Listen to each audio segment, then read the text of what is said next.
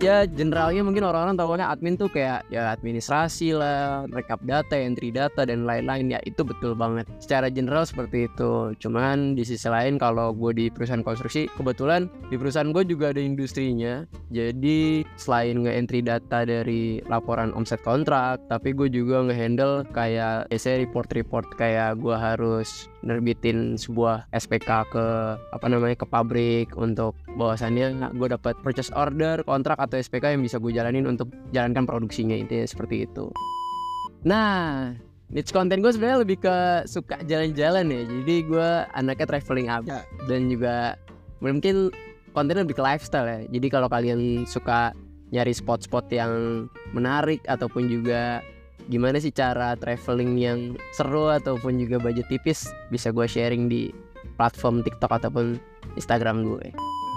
Nah, gue belajar bahwasannya memang pentingnya kita belajar bahasa salah satunya bahasa Inggris gitu kan. Nah that's why kalau kalian Hmm. apply ke salah satu perusahaan, gue sangat menyarankan yang utama adalah bukan dari eh, apa namanya pengalaman lu yang sejibun banyaknya itu, bukan. Tapi lebih dari komposisi CV yang lu susun. Kayak salah satunya nih yang unsur utama paling penting adalah bahasa Inggris.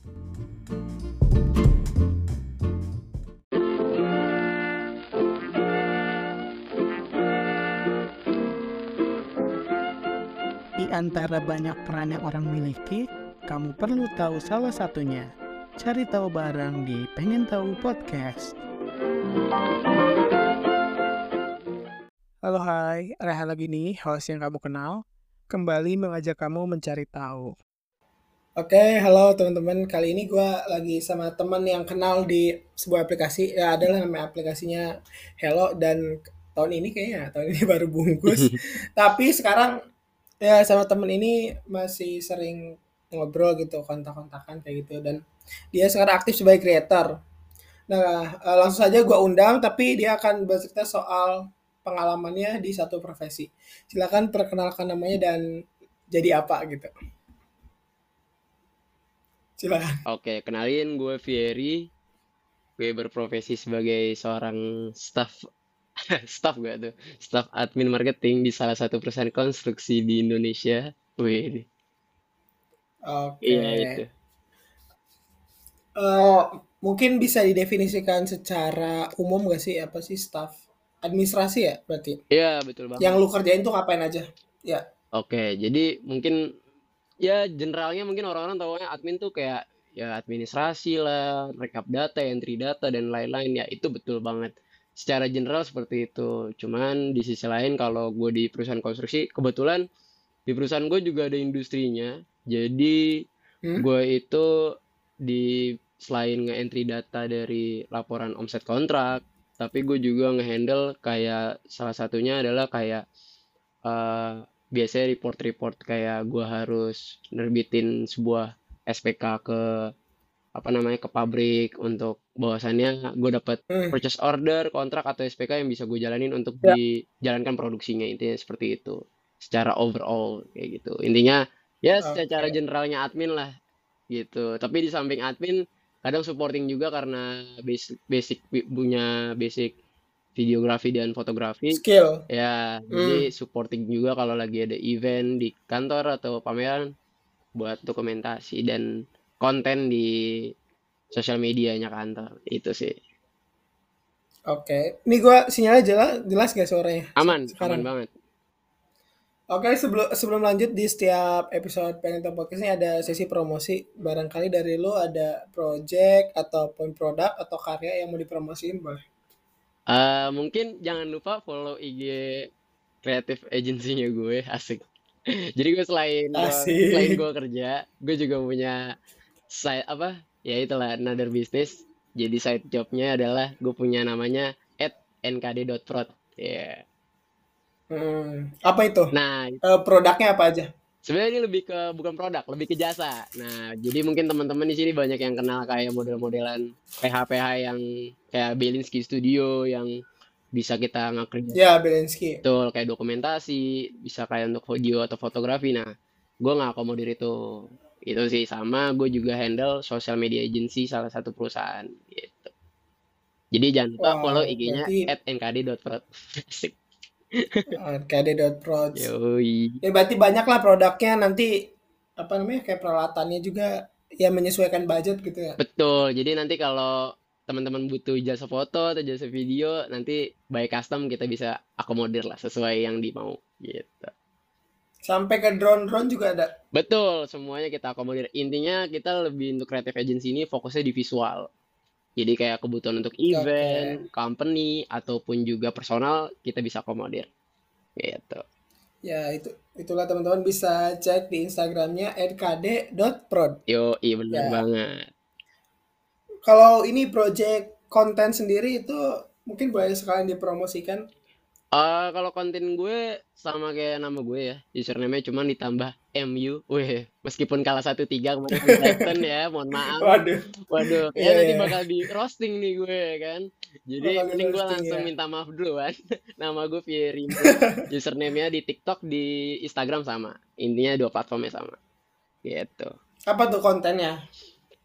Nah, niche konten gue sebenarnya lebih ke suka jalan-jalan ya. Jadi gue anaknya traveling abis Ya. dan juga mungkin kontennya lebih ke lifestyle ya. Jadi kalau kalian suka nyari spot-spot yang menarik ataupun juga gimana sih cara traveling yang seru ataupun juga budget tipis, bisa gue sharing di platform TikTok ataupun Instagram gue. Gitu. Oke. Siap siap siap. Nah, itu kira-kira ada NKD Production dan eh, at Fieri.mu ya. Fierimu, bener. Oke. Fierimu. Eh nggak pakai dot ya? Oh, Nggak, berarti Fierimu langsung ya? Yuk, Oh ya, oke. siap. Eh, ke- ya kembali ke pembahasan awal eh, mengenai staff admin gitu. Tadi udah dijelasin. Tadi juga ada apa tuh SKB ke apa? Eh, SPK, tadi ke SPK. SPK. Nah, SPK tuh apa panjangannya? Ah ya mungkin masih banyak yang awam ya. SPK tuh surat Ya. eh apa? Gue jadi gue jadi ngeblank nih. Sama dong. Surat perintah kirim sebenarnya gitu. Hmm, Ya jadi itu tuh kaitannya dengan apa ya? biasanya kaitannya kalau mungkin teman-teman kayak ada produksi biasanya tuh ada Hmm, apa? Ada tiga sebenarnya ada tiga item yang di mana apa biasanya kalau kita mau salah satu produksi itu sebelum kita jadi eh, SPK ada namanya purchase order. Mungkin banyak yang kenal ya, PPO. Ya. PPO. Nah, Purchase betul, Ya. purchase order. Hmm. selain purchase order mungkin kayak apa namanya kontrak terus juga MOU biasanya gitu nah nanti setelah itu barulah timbul Hmm. SPK-nya nah SPK itu untuk uh, memberikan instruksi kepada pabrik ataupun juga distribusi dan produksi untuk Hmm. bahwasannya uh, project ini bisa jalan gitu untuk dijalankan Ya. itu Oh, ini tuh berarti tugas tugasnya staff admin ini. iya jadi untuk uh, instruksi ini bahwasannya kelengkapan administrasinya sudah lengkap, sudah bisa dijalankan gitu. Tapi kalau memang kelengkapan administrasinya masih kurang, kita bisa bisa mungkin kita hold dulu untuk sampai lengkap biar nggak terjadi kayak pembatalan cancel PO atau pembatalan kontrak itu bakal bisa terjadi kalau belum lengkap administrasi. Gitu. Oke, itulah jadi. Nah, kemudian kalau sekarang kerja udah berapa tahun berarti? Gue sampai bulan ini ya tiga tahun setengah. Tiga tahun setengah ya. Mm-mm. Nah, itu tuh dari dari awal kayak jam kerjanya gimana sih? Eh, dari Senin sampai Jumat kah? Terus jam dari jamnya jam berapa gitu? Kalau untuk jam kerja sebenarnya normal dari jam 8 sampai jam 5. Jadi gue itu 5 plus 2. Le- Let's say 5 hari kerja, 2 hari libur gitu. Hmm. Jamnya jadi dari jam 8 sampai jam Jam 5 sore. jadi- Berarti sekarang masih masih jalan. Ini kerjaan jalan, konten jalan. Jalan dong, semuanya jalan pokoknya. Oke, nah di, di luar nanti kan bahas juga nih ke eh, tugas supportingnya ya. Mm-mm. Kalau tugas staff admin sih, eh, staff admin ini kira-kira dari Senin sampai Jumat tuh kalau bisa digambarkan tuh kira-kira kayak gimana aja gitu. Kalau untuk staf admin ya sebenarnya eh, kerjanya lumayan general sih sebenarnya kalau di kantor ya. Ya. Eh, kayak mungkin teman-teman yang pernah kerja di staf admin kalau di beda hal ya sama di perusahaan lain mungkin kalau di apa mungkin di hotel ataupun juga mungkin di apa di produk yang benar-benar retail itu kan beda banget ya staf adminnya. Cuman kalau di konstruksi uh, fokusnya staff admin itu mungkin lebih kayak untuk urusan kayak ada tender. Biasanya kan kalau konstruksi itu ada tender Hmm. untuk uh, menangin sebuah proyek gitu ya. Kayak ada pembangunan di mana. Iya. Nah, itu biasanya supportingnya dari admin gitu. Nah, nanti kalau gue lebih Hmm. fokusnya ke perolehan. Jadi ada dibagi, ada satu uh, yang ngurus tender, ada satu juga yang ngurus perolehan gitu. Nah, kalau gue kebetulan selama seminggu itu gue fokus ke perolehan aja, lebih ke realisasi. Udah sampai mana nih gitu. Istilahnya reportnya gue yang uh, rekap apa yang udah didapat. Nah, jadi dibagi ada yang ngerekap uh, perkembangan tendernya, perkembangan bagaimana kita dapat sampai dapat OK-nya atau omset kontraknya gitu. Itu sih sebenarnya daily-nya kayak gitu. hmm, berarti ngelaporin sih perolehan atau hasil dari eh, tendernya sejauh mana gitu. Iya, eh, lebih ke ini sih kalau gue kalau realisasi itu ya udah dap ah betul dari udah sejauh mana pro- eh, progresnya udah sampai mana terus juga sampai Oh ya, berarti tendernya udah deal berarti kalau gini atau pasti masih proses pengajuan? Kalau masih di mingguan kayak masih belum dapet biasanya itu gue tetap report Hmm? report berkaitan dengan progresnya. Gimana nih sudah sampai mana? Karena kan biasanya kita itu per Ya, tahun pasti di setiap perusahaan selalu ada yang namanya kalau mungkin tahu RKAP ya atau rencana kerja. Apa itu? eh, rencana kerja. Aduh gue lupa lagi. Jadi ngeblank nih gue RKAP apa? Ya rencana kerja pokoknya intinya anggaran perusahaan. Nah itu maksudnya.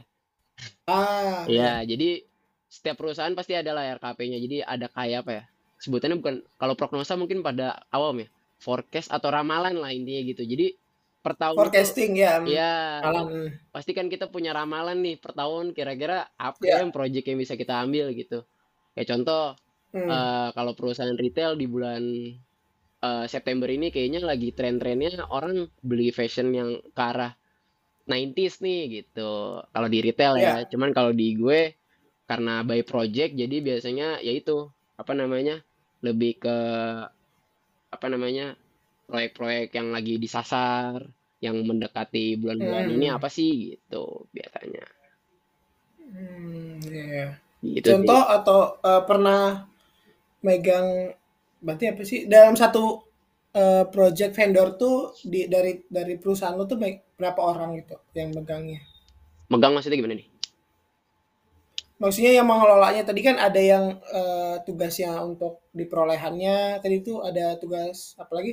Oh, oke oke. Eh, Berarti kalau di tim gue nih ya berarti ya bahasnya. Kalau hmm, di ya, ya itu maksudnya. kalau di tim gue sendiri sebenarnya cuma bertiga. Jadi ada yang ngurus Hmm, tender, ada yang ngurus perolehan sama yang koordinatornya nih, yang ya, istilahnya monitor semuanya nih dari kelengkapan karena eh, di tender itu pun juga kita butuh legalitas. Jadi harus ada yang monitor juga kayak berkaitan kayak kalau di perusahaan tuh biasa ada NIB, ada CUJK, ya, oh, SBU hmm, kayak gitu-gitu hmm, yang kelengkapan untuk nantinya ya. kita untuk submit dokumen di tender itu kan harus ada yang monitor juga gitu. Hmm. itu sih cuman kalau secara berarti, bagian gue sebenarnya di hmm, fungsinya pemasaran gitu. Oh gimana tuh? jadi nggak maksudnya dalam artian gue itu di bagian divisi atau bagiannya pemasaran gitu Oh, nah staf admin, ah, staf admin di pemasaran, betul kan admin banyak ya nggak cuma di pemasaran betul. gitu Hmm. Berarti ka- kalau yang dilakukan untuk mencatatkan mencatat perolehan tuh gimana sih maksudnya? Gua nggak belum kebayang. jadi kayak ah let's say ini ini simple simple case-nya ya simple case-nya mungkin kayak Ya, eh Rehan dapat duit nih, let's say 10 juta gitu ya hmm, per bulan. Eh nggak per ya, bulan deh, nggak usah per bulan. hmm, Di minggu ini dapat 10 juta. Nah kan ada rekapnya tuh. hmm, Nah itu yang direkap. ya. Jadi Hmm, udah dari dapat si direkap dari dari tender itu. dari customer ya, dari menang tender, dari mungkin bisa Hmm, ada yang direct PO langsung, ada yang personal, ada yang bisa repeat order kan gitu banyak.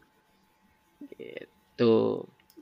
Sampel oh, case-nya kayak gitu. Mungkin kan kayak teman-teman yang di rumah eh, kerja ataupun juga kuliah punya uang jajan. Nah, itu kan biasanya kita rekap hmm, Nah, itu kan sama aja perolehan ya, sebenarnya. Lebih ke realisasi yang udah didapat hmm, duitnya nih, pendapatan. Nah, itu yang direkap.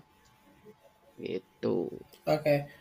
Dalam satu tahun tuh memang megang satu tender sepanjang tahun atau ada tergantung tendernya habis lu baru ganti apa kayak gimana sih? Eh, jadi gini, kalau tender itu eh, lebih ke per project. Jadi kayak di dalam satu tahun tuh Hmm. biasanya kan ada hampir mungkin bisa puluhan eh, tender ya, bahkan ratusan, Ya. ratusan tender bisa terjadi dalam satu tahun. Nah, Hmm.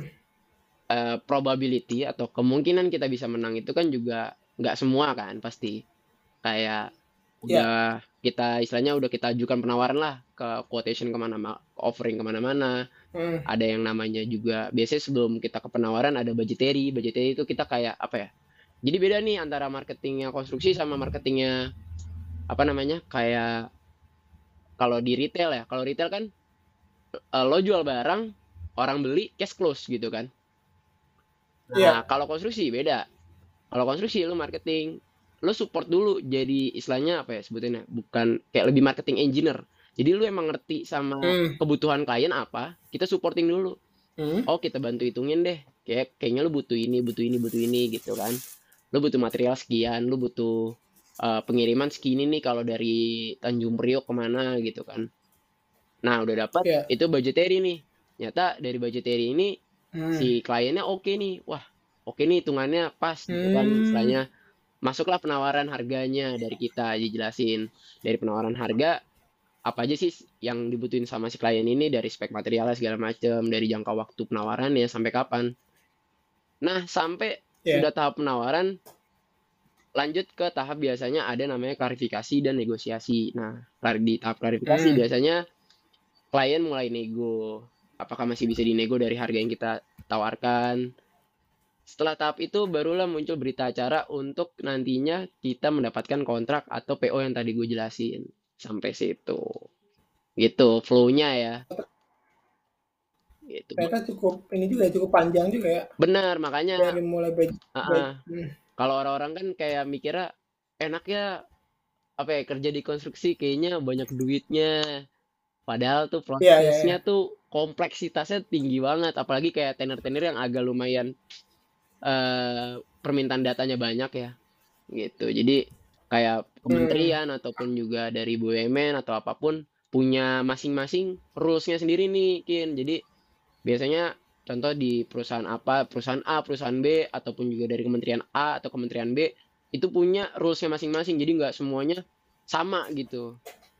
Gitu. Ya. ada yang gampang ada yang maksudnya istilahnya bukan gampang ya istilahnya nggak ribet administrasinya. Ada juga yang benar-benar kompleks eh, administrasinya bukan ribet ya lebih kayak minta inilah minta itu karena apa biasanya dia mau itu ada untuk menjamin biasanya bahwasannya Hmm. apakah perusahaan ini kompeten gak sih buat mengerjakan si project ini? Apakah nantinya bakal berpotensi Hmm. menjadi merugikan gitu kan? Karena kan banyak ya kita lihat project-project yang mangkrak, project-project yang nggak kelar. Iya. Salah satunya itu bukan cuman karena korupsi gitu ya. Kalau orang bilang, ah ini banyak korupsinya. Nah di balik korupsi itu ada apa? Nah itu mungkin ada salah satu aspek administrasi yang lupa atau juga aspek teknis yang dilupakan sama si customer sendiri. That's why uh, problems di apa yang namanya mangkrak itu terjadi ataupun juga deliverynya jadi kehambat ya itu salah satunya kayak gitu. Berarti memang ada hal yang disyaratkan kira-kira eh, mereka tuh ngukur kira-kira perusahaan ini tuh layak nggak sih untuk menerima eh, atau ikut dalam tender ini kayak gitu. Betul, bisa nggak sih ngerjain project ini intinya ke situ sih kompetensi nggak? Iya, iya. iya. Berarti dari tadi budgetary, penawaran, klarifikasi sampai deal akhirnya gitu ya. Yes, simpelnya kayak gitu ya. Sudah Nah, beda-beda sudah. Hmm. Heeh. Cuman ya oh aja. gitu. Iya benar-benar. Soalnya ada juga yang mungkin ya, ada nih yang abis mungkin nggak nggak budgetary langsung minta penawaran karena mungkin udah kenal sama kita, langsung bisa langsung PO. Nggak usah pakai, nggak Hmm, usah iya, pakai, iya, iya. nggak usah pakai klarifikasi lagi karena udah tahu, udah tahu kita bisa ngerjain ini, bisa ngerjain apa, langsung. Oke. Hmm. Itu tuh biasanya berjalan berapa lama sih kalau yang dari budgetary sampai deal gitu biasanya? Nah, tadi yang sempat gue sounding di penawaran itu biasanya gue ada jangka waktu penawarannya tuh Kin. Ya. Nah, jangka waktu itu biasanya kayak durasi sekitar 20 hari sampai 30 hari. Nah, nah nanti biasanya tuh itu menyesuaikan juga sama eh, schedule jadwalnya tendernya mereka. Biasanya dia ada durasi tuh. Timeline schedule-nya mereka. dari kapan sampai kapan untuk dia tender dan nantinya setelah dia awarding dia udah ada juga uh, apa namanya apa ya kayak modelan S curve atau apa ya jadi udah ada schedule untuk uh, jangka waktu timeline kayak gitu. Iya timeline untuk pekerjaannya dia udah mulai kapan gitu. Jadi udah direncanain hmm. biasanya dari ownernya sendiri. Nggak serta merta tiba-tiba ya udah deh bulan depan jalan. Nggak nggak mungkin. Biasanya udah ya yeah. tanggal segini tuh pokoknya di bulan contoh September September ini tender biasanya masih ada waktu sebulan lagi untuk biasanya yaitu loading material biasanya kan segala macam lumayan lama ya durasinya ya untuk loading material terus juga kayak kelengkapan administrasi dan lain-lain biasanya baru mulainya pasca tender itu biasanya nunggu sebulanan biasanya biasanya ada juga yang langsung gitu ya yeah, yeah, oke okay. nah lu kan kerja di perusahaan konstruksi ya dan ketika gue lihat postingan lu kadang-kadang lagi ngecek jalan gitu. Nah, proses uh, untuk proses kerjanya sendiri tuh ap, apakah ya pasti lalu di kantor terus yeah. juga mungkin uh, seberapa sering ke lapangan dan apakah kayak berarti lu harus kunjungan ke kantor si apa berarti ya kliennya berarti atau apa disebutnya? Eh uh, nah sebenarnya banyak juga yang mikir gue tuh orang lapangan atau bukan gitu ya. Iya. jujur ya, jujur sebenarnya gue tuh orang HO, HO atau bisa dibilang head office, orang pusat. Iya. Jadi orang yang paling jarang ke pabrik ataupun juga ke proyek sebenarnya. Cuman hmm. ya memang ada beberapa kali ke proyek kalau memang dibutuhkan untuk kayak ambil gambar atau memang gue lagi kebutuhan untuk pengen sharing knowledge lah, pengen tahu gimana sih perkembangan pabrik sekarang gitu kan. Apalagi kayak yeah gue kan emang intens di industri salah satu industri PPC hmm. PPC itu plastik pricing casting jadi di perusahaan gue itu ada untuk yang supply kayak untuk spare part motor terus juga kayak ya hmm. kalau kayak brand-brand apa ya kayak yang kita pakai motor di rumah gitu ya nah itu biasanya gue juga support untuk kayak yeah. spare partnya terus juga uh, mesinnya gitu-gitu untuk part-partnya intinya gitu nah akhirnya biasanya gue request kalau emang pengen tahu nih perkembangannya gimana sih atau ada problem biasanya gue suka main juga ke pabrik pengen tahu gitu cuman paling okay. jarang kalau orang HO tuh ke sana gue sih salah satu ya karena gue lebih ke admin kan nggak in charge langsung ke hmm. project gitu oke okay. Uh, berarti di dia di head office-nya dan juga apakah kalau misalkan ada tender kayak gitu lo untuk melakukan penawaran lu ke kantornya pembeli berarti berarti buyer atau klien atau oh ke vendor gitu, gitu maksudnya ke customernya iya iya iya ya. uh, itu udah ada scope-nya sih jadi itu yang biasa yang jalan ke sana marketing gitu hmm. tapi kalau untuk urusan administrasi biasanya gue juga support biasanya gue langsung datengin kantor ownernya kayak kayak ngurusin kelengkapan administrasi kontrak ataupun juga kita bisa ngirim apa uh, kelengkapan duk, uh, dokumen tendernya biasanya kita harus datengin langsung. Ada beberapa yang mensyaratkan langsung, ada juga beberapa yang nggak harus mensyaratkan kayak buy online aja udah cukup. Biasanya kayak gitu. Apalagi sekarang kan udah canggih ya, okay. udah enak maksudnya. Sekarang itu mungkin ini sedikit sharing ya. Jadi uh, okay. enaknya sekarang itu adalah semenjak kita terpaksa online. Hmm? 2020 itu kita dipaksa online semua. Betul, betul, betul, betul. Semua sistem pengadaan sekarang itu rata-rata orang udah pakai yang namanya e-procurement. Nah, hmm. elektronik ya istilahnya gitu. Procurement kan pengadaan, jadi pengadaan elektronik. Jadi benar, benar. Enaknya benar. di situ.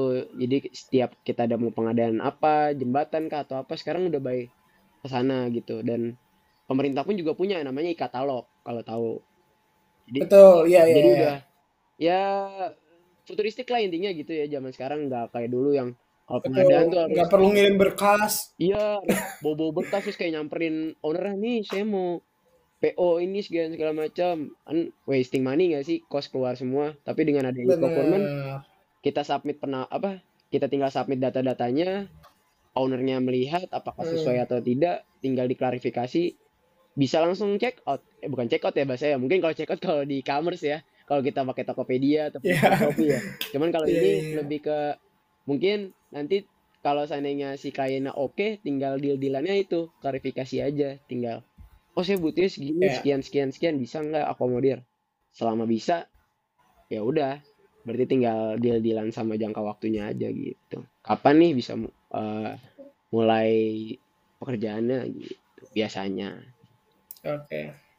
Jadi memang sega, s- ada hikmahnya lah jadi gampang gitu sih. Jadi eh, transaksi jauh, jauh lebih gampang. benar Dan dari segi podcast podcast ini juga kayak karena itu juga sih karena oh ini se- sekarang sih untuk rekaman secara online memungkinkan gitu kan dan juga banyak AI AI penjernih suara kayak Ad- Adobe Podcast kayak gitu. Jadi kayak nggak khawatir sih kalau misalkan memang harus eh, rekaman dulu kan bingung kayak wah kalau misalkan kayak eh, podcast yang eh, interview kayak gini kan agak kurang gitu. Cuman ya kalau memang sekarang sih jauh lebih nyaman kayak gitu sih. iya biasanya kan kalau dulu kayaknya kalau mau ngadain podcast gini harus nyari studio Iya iya iya. harus istilahnya harus punya alat yang proper yang mahal gitu kan puluhan miliar puluhan miliar Iya. gitu Ya nanti semoga aja kalau Iya. memang berkembang sih akan ke arah sana. betul tapi kan sekarang dengan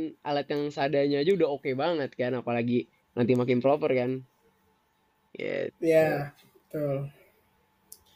Dan tadi kan udah dijelasin bahwa lu ke lapangan itu karena lu pengen tahu aja gitu. Eh, kayak podcast ini maksudnya lu pengen tahu Mhm. terus eh, memang lu juga supporting. Nah, itu tuh gimana sih pembagiannya? Karena kan kalau kalau lu diberi tugas tambahan otomatis itu di luar apa ya? Di luar tugas pokoknya lu gitu. Apakah itu tuh memang ada semacam deal dengan NK Pro atau misalkan penugasannya kayak gimana gitu? oh oke Kalau di supporting untuk untuk visual, untuk untuk video tuh, atau untuk foto gitu. ya ya, ya. paham paham jadi sebenarnya eh, bisnis is bisnis ya jadi urusan kerjaan Ya. jadi beda nih jadi kalau di kantor Hmm. ya kita loyalitas ya teman-teman.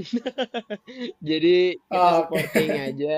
Kalau untuk NKD.Pro tuh istilahnya eh, outside dari bisnisnya di kantor. Jadi istilahnya itu eh, bisnis personal lah istilahnya gitu. Iya, iya, iya. benar. Jadi kalau kalau ditanya gue kalau mau supporting visual gitu apakah ada tambahan atau tidak? Tentu tidak gitu ya kan. Jadi Iya, jadi iya. kita tetap loyalitas sama perusahaan profesional di perusahaan lah istilahnya gitu. Karena kan eh, ada ya jam-jam kita mungkin memang ditugaskan langsung sama atasan jadi kita harus siap apa pun kondisinya gitu mantap Oke, selama mas- masih masih dalam apa namanya?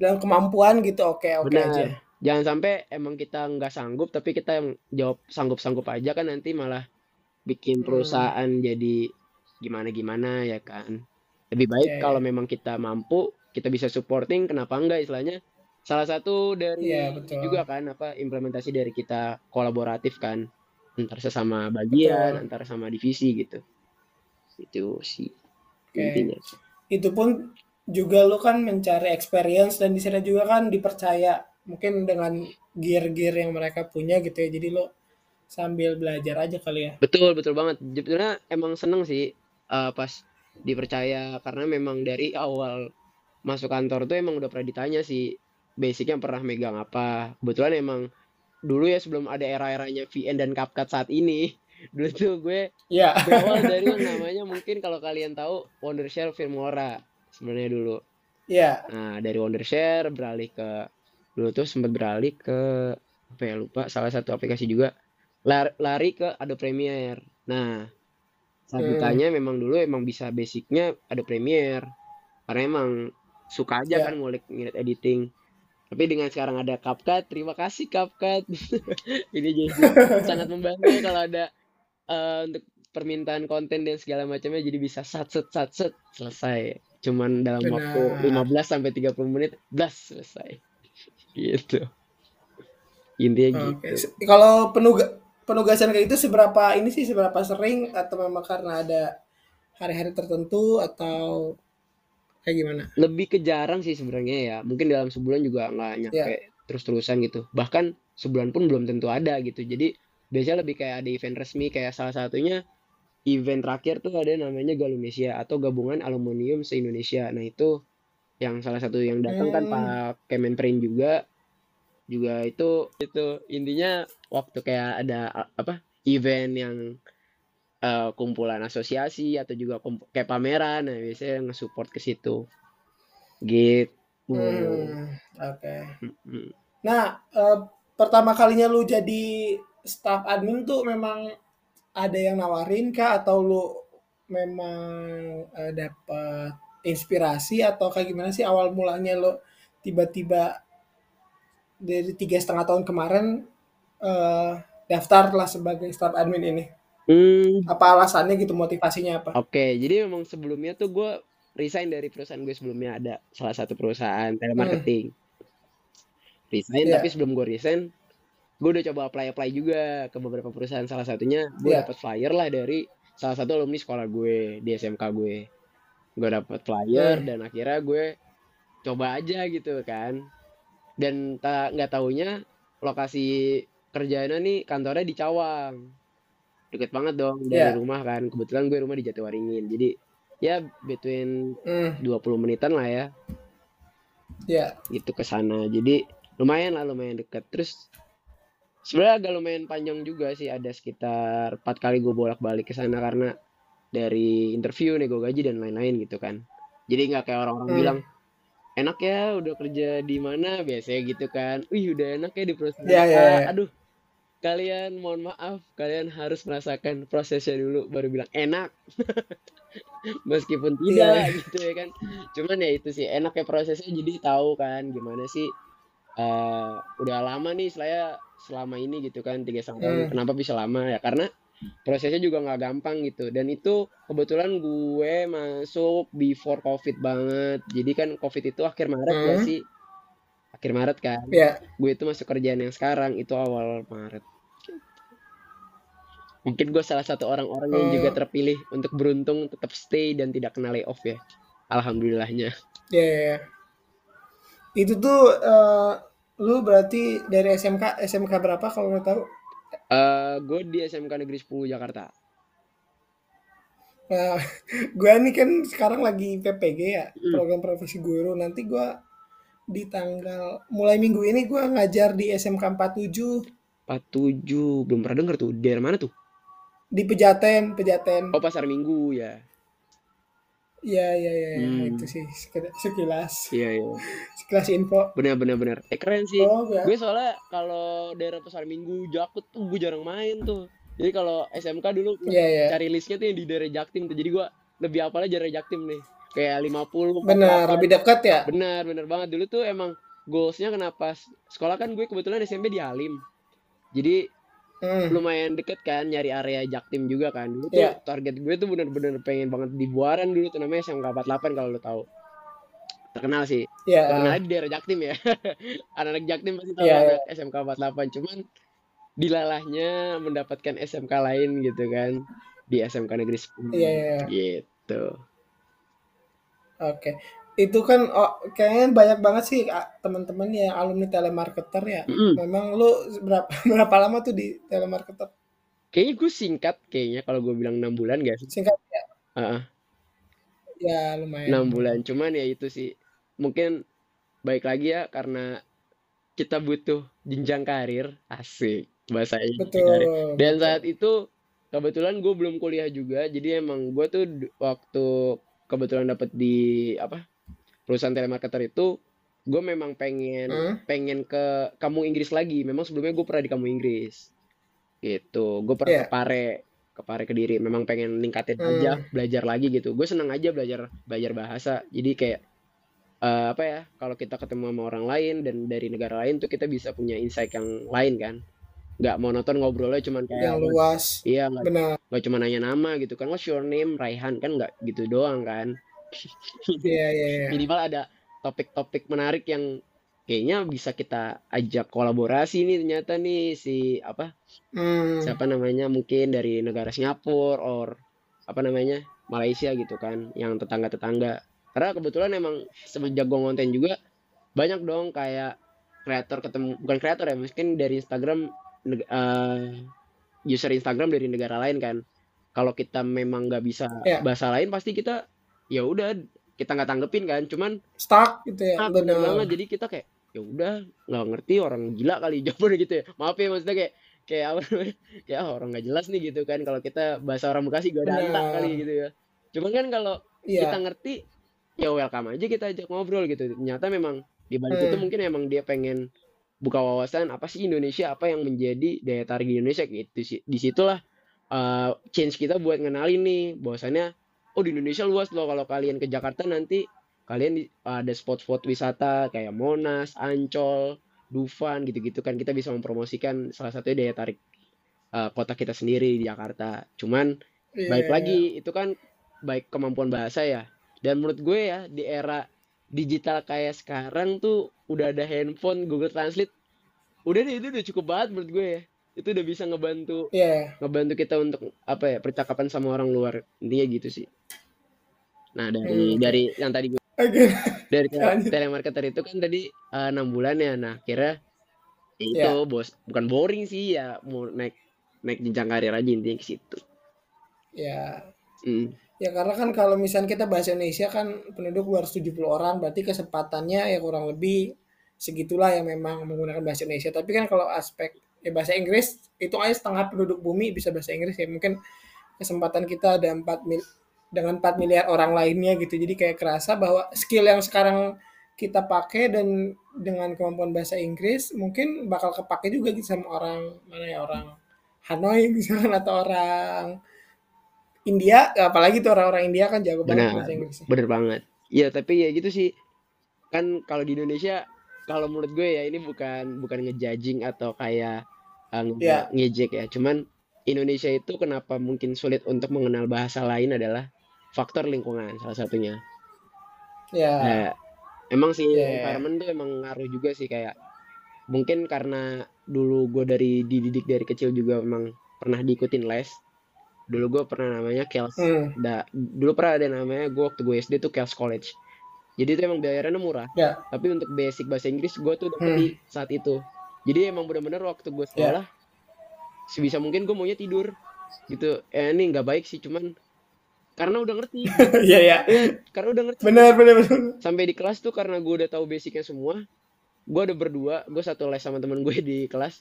Itu gue kalau lagi dijelasin Ya, ya kayak anak pada umumnya ya nakal gimana sih selengean gitu ya cuman kalau di challenge juga kita kayak ayo ayo aja gitu.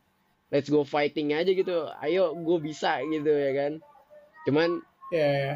semenjak udah SMP udah nggak belajar lagi bahasa Inggrisnya nggak diasah istilahnya gitu ya. Nggak pernah ketemu sama orang yang sama-sama sefrekuensi nih ngobrol bahasa Inggris.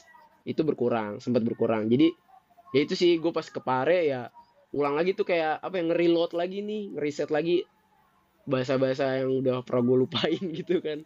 Karena pernah ngerasain Ya. fase di mana tuh gak ketemu guru yang match gitu loh kayak pasti Benar. lu selama sekolah pasti pernah dong punya guru favorit gak sih yang kayak ih ini guru Iya, ya, ya. bestie Yang banget. menggairahkan gitu ya. Iya kayak nih Hmm. bestie banget nih guru gue nih gitu kan. Gak peduli deh nilainya jelek eh nggak jelek-jelek amat gitu kan. Cuman kalau udah ngobrol tuh sefrekuen kayak kalau ngasih soal tuh juga yang emang kita bisa jadi ngerti, bakal paham gitu. Sih gitu. Ya. Hmm, benar-benar. Oke, eh, selama lu tadi kan berarti lu eh, untuk dapat pekerjaannya sendiri tuh memang karena dapat apa flyer ya, dapat informasi dari apa teman apa dari ma- dari mana? Iya dari teman alumni sekolah gue sih. Ya kayak gitu. Dan setelah lu menjalani tiga setengah tahun itu apa sih eh, tantangan yang apa ya? Yang menurut lu hal yang menantang gitu, lu harus berusaha, harus struggle gitu untuk menghadapi hal itu selama tiga setengah tahun ini. Kalau struggle ya pasti eh, ada ya setiap kesulitan pekerjaan masing-masing punya kesulitannya sendiri. Tapi kalau dari gue mungkin ya itu sih mungkin kayak karena kit, gue basicnya nggak terlalu Excel banget dan gue tuh mobilitas tiap Ya. hari tuh Excel. Jadi gue harus mempelajari Hmm. lebih cepet aja gitu. Dulu gue tuh jujur ya, gue ngetik tuh lama. Bener-bener lama banget Ya, gitu. Jadi lanjut, kayak- lanjut. Ya, jadi Hmm. kayak emang eh, nggak kayak orang-orang mungkin ya yang udah jago ngetik 10 jari bahkan mungkin 15 jari kali bisa ngetik gitu lebih cepet gitu kan. Kalau gue ya ya standar aja gitu tapi karena mungkin di admin kebiasaan entry data dan bikin surat, bikin apa semuanya by komputer jadi lebih cepet aja sih. Jadi itu struggle-nya belajar Excel, belajar aplikasi, belajar apa namanya? eh belajar cepet dan teliti ya intinya gitu. Karena kan dengan kita nggak teliti ya itu berdampaknya pasti ke belakang kan Kesa- kesalahan dari kuantiti kesalahan dari produksi dan segala macam itu dampaknya lumayan merembet gitu kan apalagi harga gue juga kan berkaitan sama harga jual harga satuan itu gue harus teliti sih masih masih masih banyak kesalahan cuman harus terus dihindari sih kayak gitu ya. Kalau bisa nggak nggak ada no mistake ya. Cuman namanya manusia semua orang punya kesalahan ya intinya gitu. Cuman harus terus dievaluasi dan diperbaiki intinya gitu sih. Eh, kalau lu mela- pernah melakukan kesalahan apa tuh yang mungkin eh, ditegur kah atau apa yang kayak waktu lu belajar gitu? pernah sih kayak salah satunya kan eh kayak gue nggak ngerti atau kayak pastilah kayak namanya orang baru pertama kali kerja eh kalau lu nggak ngerti pasti kan bingung kan kayak lebih baik lu diem kayaknya lu lebih senengnya diem gak sih nggak dibanding nanya gitu. Karena takut kan biasanya. Biasanya tuh orang-orang lebih lebih milih buat apa namanya ya udah gue diem aja deh sebisa mungkin gue coba kerjain dulu. Iya, ya. biasanya gitu kan. Tapi kalau gue ya itu eh ya itu di salah satunya kayak bingung jadi gue diem. Ya itu yang salah sebenarnya. Lebih baik kalau kayak teman-teman baru masuk kerjaan. Lebih baik banyak nanya. Kalau dibilang kayak lu banyak nanya nggak apa-apa. Jangan takut malah kalau banyak nanya. That's why kalau lu banyak nanya lu banyak input banyak informasi lu nggak perlu nanya lagi nantinya gitu. Jadi lebih eh, apa ya eh, kerjaan lu dulu bisa enjoy nantinya. Kalau seandainya lu nggak apa ya istilahnya minim informasi akhirnya kerjaannya yang jadi tek teter jadi nggak tahu apa apa nggak tahu eh, itu nggak boleh. Nah gue juga diajarinnya mungkin karena kebiasaan dari gue dulu pernah kerja di telemarketing pernah kerja di retail yang pressure-nya lumayan tinggi ya jadi kayak Hmm. eh apa ya kayak didikannya tuh bener-bener kayak kalau orang biasa mungkin kayak anak Gen Z ya mungkin ngomongnya gue kena mental health aduh gue Ya. aduh mental gue psikologis gue keganggu waduh gue nggak ada sih kayak gitu gue lebih kayak ya udah kalau Yeah. kalau dikomplain atasan atau ditegur atasan kita terima baiknya yang buruk-buruknya kayak mungkin ada kata-kata yang terlintas atau yang kurang baik di hati kita ya tinggalin aja.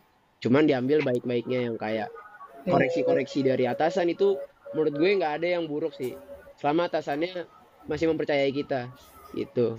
Kalau memang udah nggak mempercayai berarti di situlah letak kesalahannya mungkin udah lebih fatal. Cuman gue senengnya di perusahaan gue sekarang setiap gue ngelakuin kesalahan selalu ada evaluasinya buat next time jangan lagi Iya. gini kita mungkin lebih prepare lebih eh, fokus lagi. Kadang kan ya itu ya banyak kan kejadian yang perusahaan tuh banyak ngekatin pegawai yang cuma gara-gara kesalahan sepele atau kesalahan gak disengaja. Sebenarnya gue kurang setuju sih. Bahkan di perusahaan gue sendiri pun eh, juga lebih proud sama orang-orang yang emang pengen belajar lagi gitu. Karena kan istilahnya jarang Iya. orang biasanya kalau udah diomelin atau apa males kan untuk melakukannya lagi gak sih? Tapi kan kalau disuruh Hmm. lagi di ayo belajar dulu belajar lagi. Gimana nih? Di upgrade skillnya dong. Nah pasti kan orang mau dong belajar. Apalagi eh, di lingkungan yang suportif yang kayak sharing sama antar temen kayak eh gimana sih ini caranya? Diajarin gitu. Alhamdulillahnya ada yang mau ngajarin. Kadang kan ada ya teman-teman gue cerita di perusahaan lain kayak wah kalau di gua mah individualistis fair ya. Kerjaan masing-masing ya job desk masing-masing. Nah kalau di gua enggak. Iya sih. iya karena kalau menurut gua Hmm. itu salah besar sih bahkan menurut gua perusahaan besar mana pun juga nggak bakal tumbang kalau seandainya dia nerapin yang namanya kolaborasi itu nggak bakal tumbang menurut gua Hmm. karena kan teamwork ya karena namanya kerjaan Iya. bukan dari bos ke bawahan cuman yang benar adalah dari pimpinan ke bawahan karena nanti pasti ada ada apa ya istilahnya kayak ya mirroring kerjaannya pasti ada hubungannya nggak cuman atasan nyuruh-nyuruh doang cuman kan sekarang eranya leader ya juga kerja juga apa namanya juga ikut andil gitu untuk ke- apa namanya kemajuan perusahaan. Intinya gitu sih. Jadi ngebangun harmoni dengan timnya gitu ya. benar benar banget. Karena kan Hmm. dikit gak sih kayak kalau kita dengar dari kayak kesejahteraan perusahaan tuh jarang banget. Bahkan malah kayaknya jarang ya orang cerita kayak ih perusahaan gue mah enak banget. Jarang deh kayak. Iya ya. padahal Berarti tadi kalau lu gimana ya? padahal tuh salah Hmm, satu lanjut, lanjut. salah satu rezekinya ya sebenarnya menurut gue ya kalau lu kerja nih Ya. dan lu ketemu uh, lingkungan yang enak itu menurut gue udah rezeki sih sebenarnya maksudnya kayak diingetin Ya. nih kayak uh, udah sholat belum itu kan itu Hmm. jarang banget gue ketemu sama perusahaan yang kayak gitu kayak udah ibadah istilahnya belum terus kayak eh, ngasih insight kayak contoh lagi istirahat kayak eh, mungkin dia dapat informasi tentang eh, di tempat gue nih gimana gitu kan di rumah atau gimana biasanya punya punya insight-insight dari luar gitu kan kayak eh lagi happening apa nih gitu kan jadi ada bahan diskusi nggak sih dan kaitannya sama perusahaan biasanya gitu kayak harusnya nih di perusahaan kita bisa nih bikin kayak gini inovasi kayak gitu senangnya sih di situ Ya, ya. Hmm. Ya, jadi kalau kita ada pertanyaan dari awal, kalau bisa sebisa mungkin dihabisin di awal gitu. Terus kita jangan merasa, ya kalau ada tantangan ya jangan merasa terzolimi atau, aduh ini gue mental health apa segala macam. Ya meskipun real gitu, ada Iya. nyata gitu. Tapi kan untuk untuk tetap bertahan gitu kita harus berusaha kayak gitu ya. benar karena apa ya apalagi pimpinan itu malah sebenarnya menurut gue job desk dan tanggung jawabnya itu sebenarnya lebih besar sebenarnya ya. mungkin kalau kita ngeliat Ya. ngeliat staff ah gue disuruh-suruh terus ya emang ini fase kita nih masih disuruh-suruh nanti ada fasenya kita udah di Hmm. atas kebalikannya nih kita minta bawahan kita buat ngehandle ini ngehandle itu. Yang mana nantinya kita yang tanggung jawab untuk nge-report sebagai atasan gitu. Ya. kayak gitu.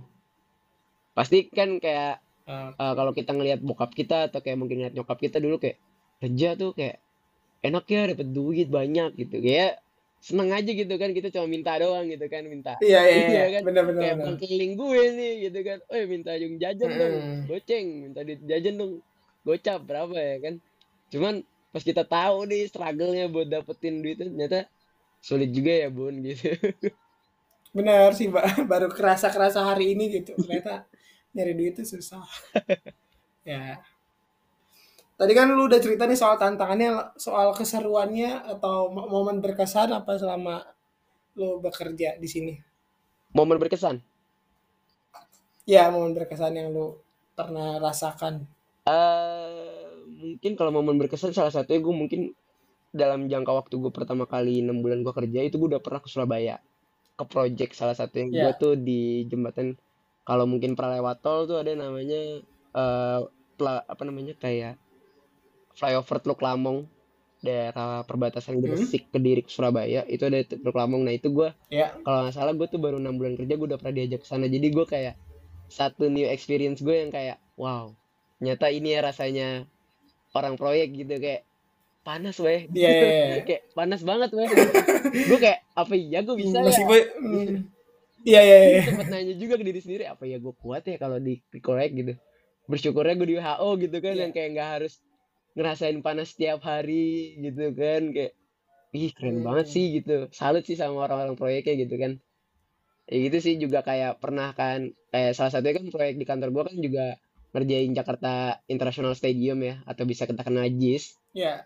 itu gua Jis. hmm. ya jadi gua ke situ waktu zaman zamannya masih proyek itu gua bebas keluar masuk Hmm. jadi enak tuh biasanya gua mampir ke kantor proyek Iya. kayak sapa-sapa teman-teman di proyek atau mau main ke dalam masih Iya. masih under construction tuh masih Ah. bebas banget jadi seru sih ngeliat oh nyata tuh ngerjainnya kayak gini kayak apa sih eh, rangka-rangka yang ada di atap tuh namanya apa kayak space frame ada yang namanya sebutannya mungkin pipa atau apa pun itu jadi Ya. lumayan nambah knowledge sih kayak ini tuh pekerjaannya bisa dimakan waktu berapa banyak eh berapa lama sih gitu dan Hmm, dan kenapa di sih balik layarnya gimana ya? bener kayak kayak kita seneng banget gak sih kalau nonton video yang kayak behind the stage-nya gitu kan Iya, nah benar. ini benar, kebalikannya kalau gue behind eh, BTC behind the construction gitu jadi di balik di balik konstruksi ini gimana sih struggle-nya gitu gimana sih capeknya Hmm. orang-orang konstruksi gitu kan intinya ke sana sih Ya. keseruan momennya dan terakhir mungkin di tahun ini salah satunya gue juga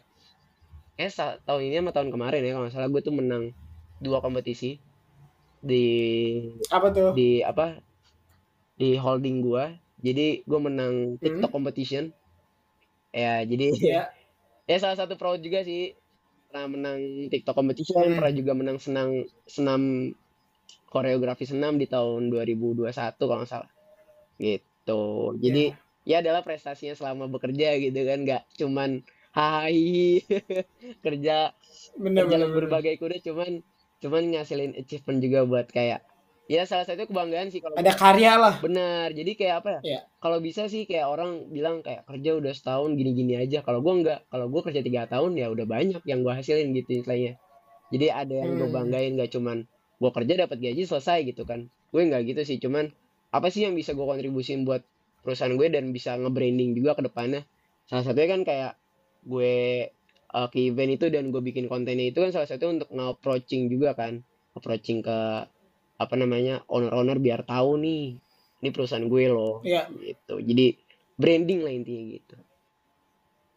Oke. Nah, tadi kan dari cerita lu nih mungkin sedikitnya udah ada gambaran bagaimana sih pekerjaan staf administrasi di perusahaan konstruksi itu.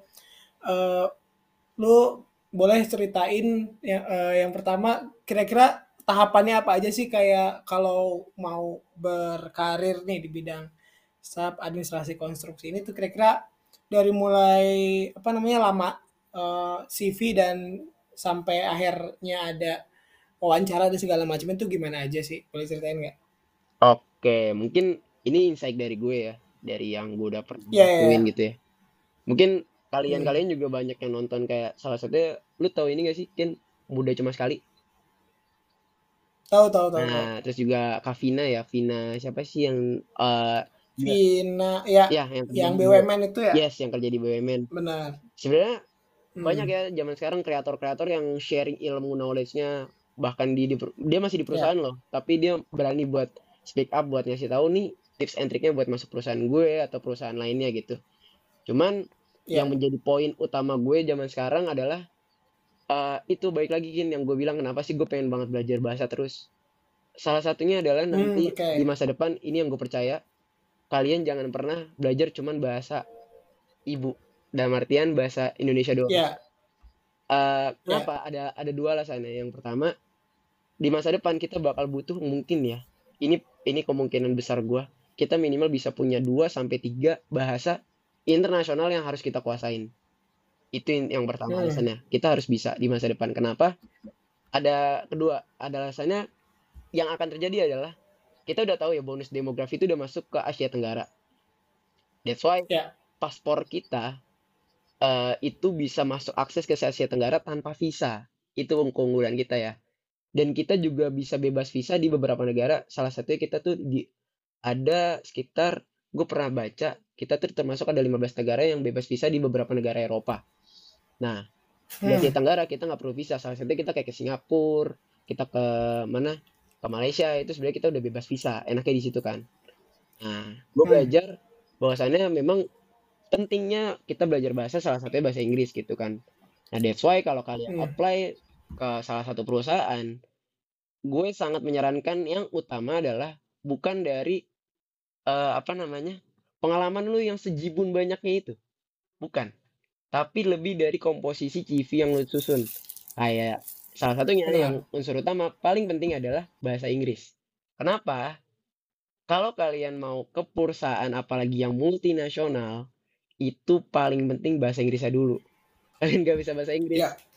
itu satu-satunya alasan yang bisa kalian leave dari situ istilahnya gak bakal di take it sama si perusahaan itu. Itu pertama. Benar benar sih. Mm-mm. Benar. Dan yang kedua, CV itu punya komposisi masing-masing untuk setiap applier di setiap perusahaan. Maksudnya kualifikasinya beda-beda.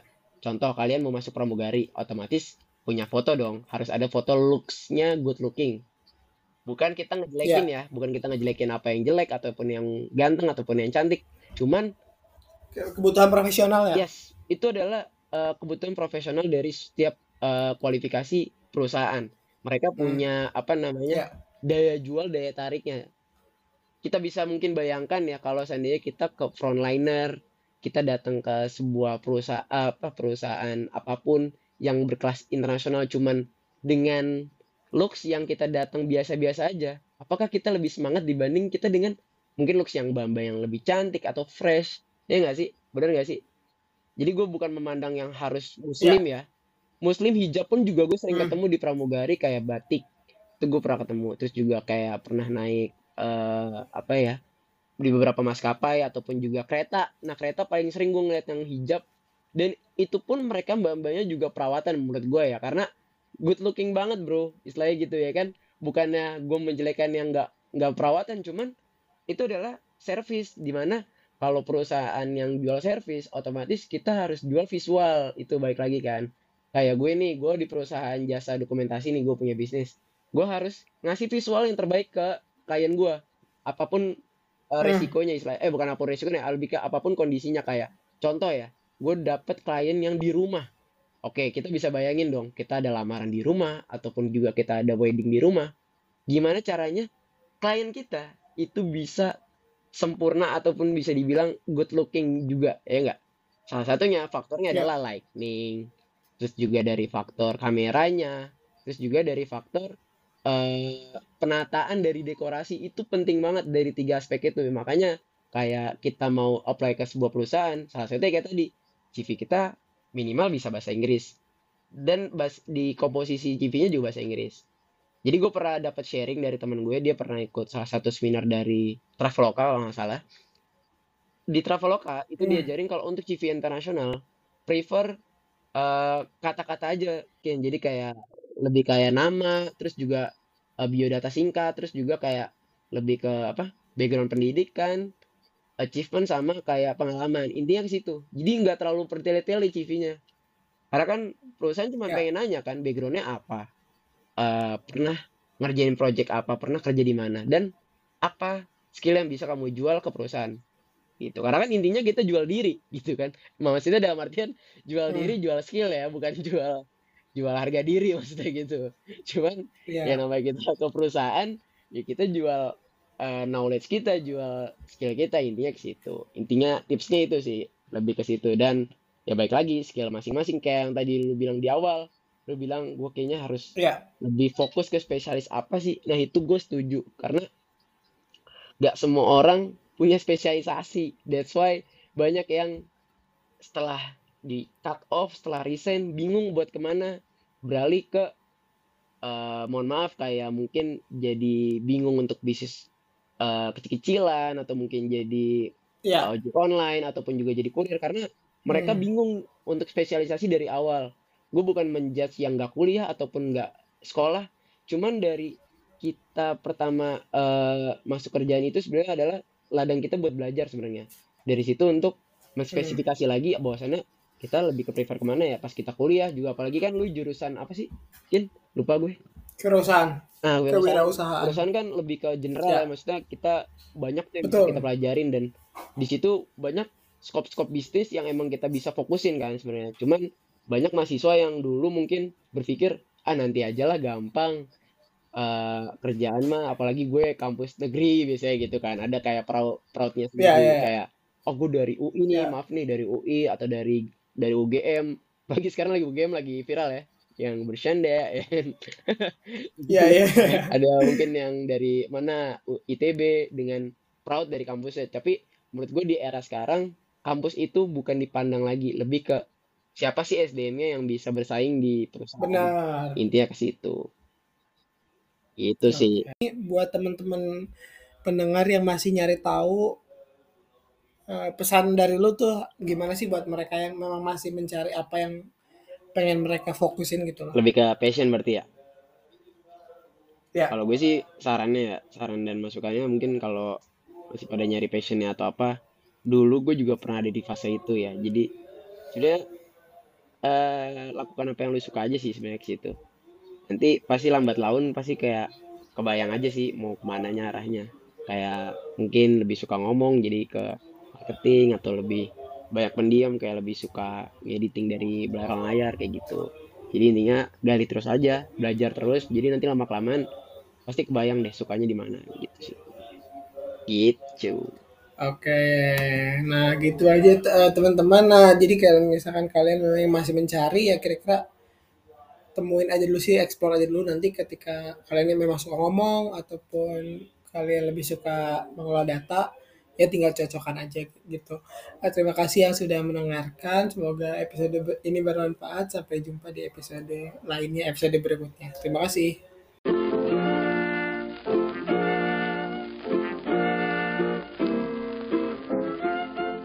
Makasih juga buat teman-teman para pencari tahu. Di episode berikutnya kita mau cari tahu soal apa lagi nih bisa request ke Instagram at pengen tahu podcast. Sampai jumpa di podcast berikutnya dengan narasumber dan cerita lainnya. Pengen tahu podcast? Jadi makin tahu.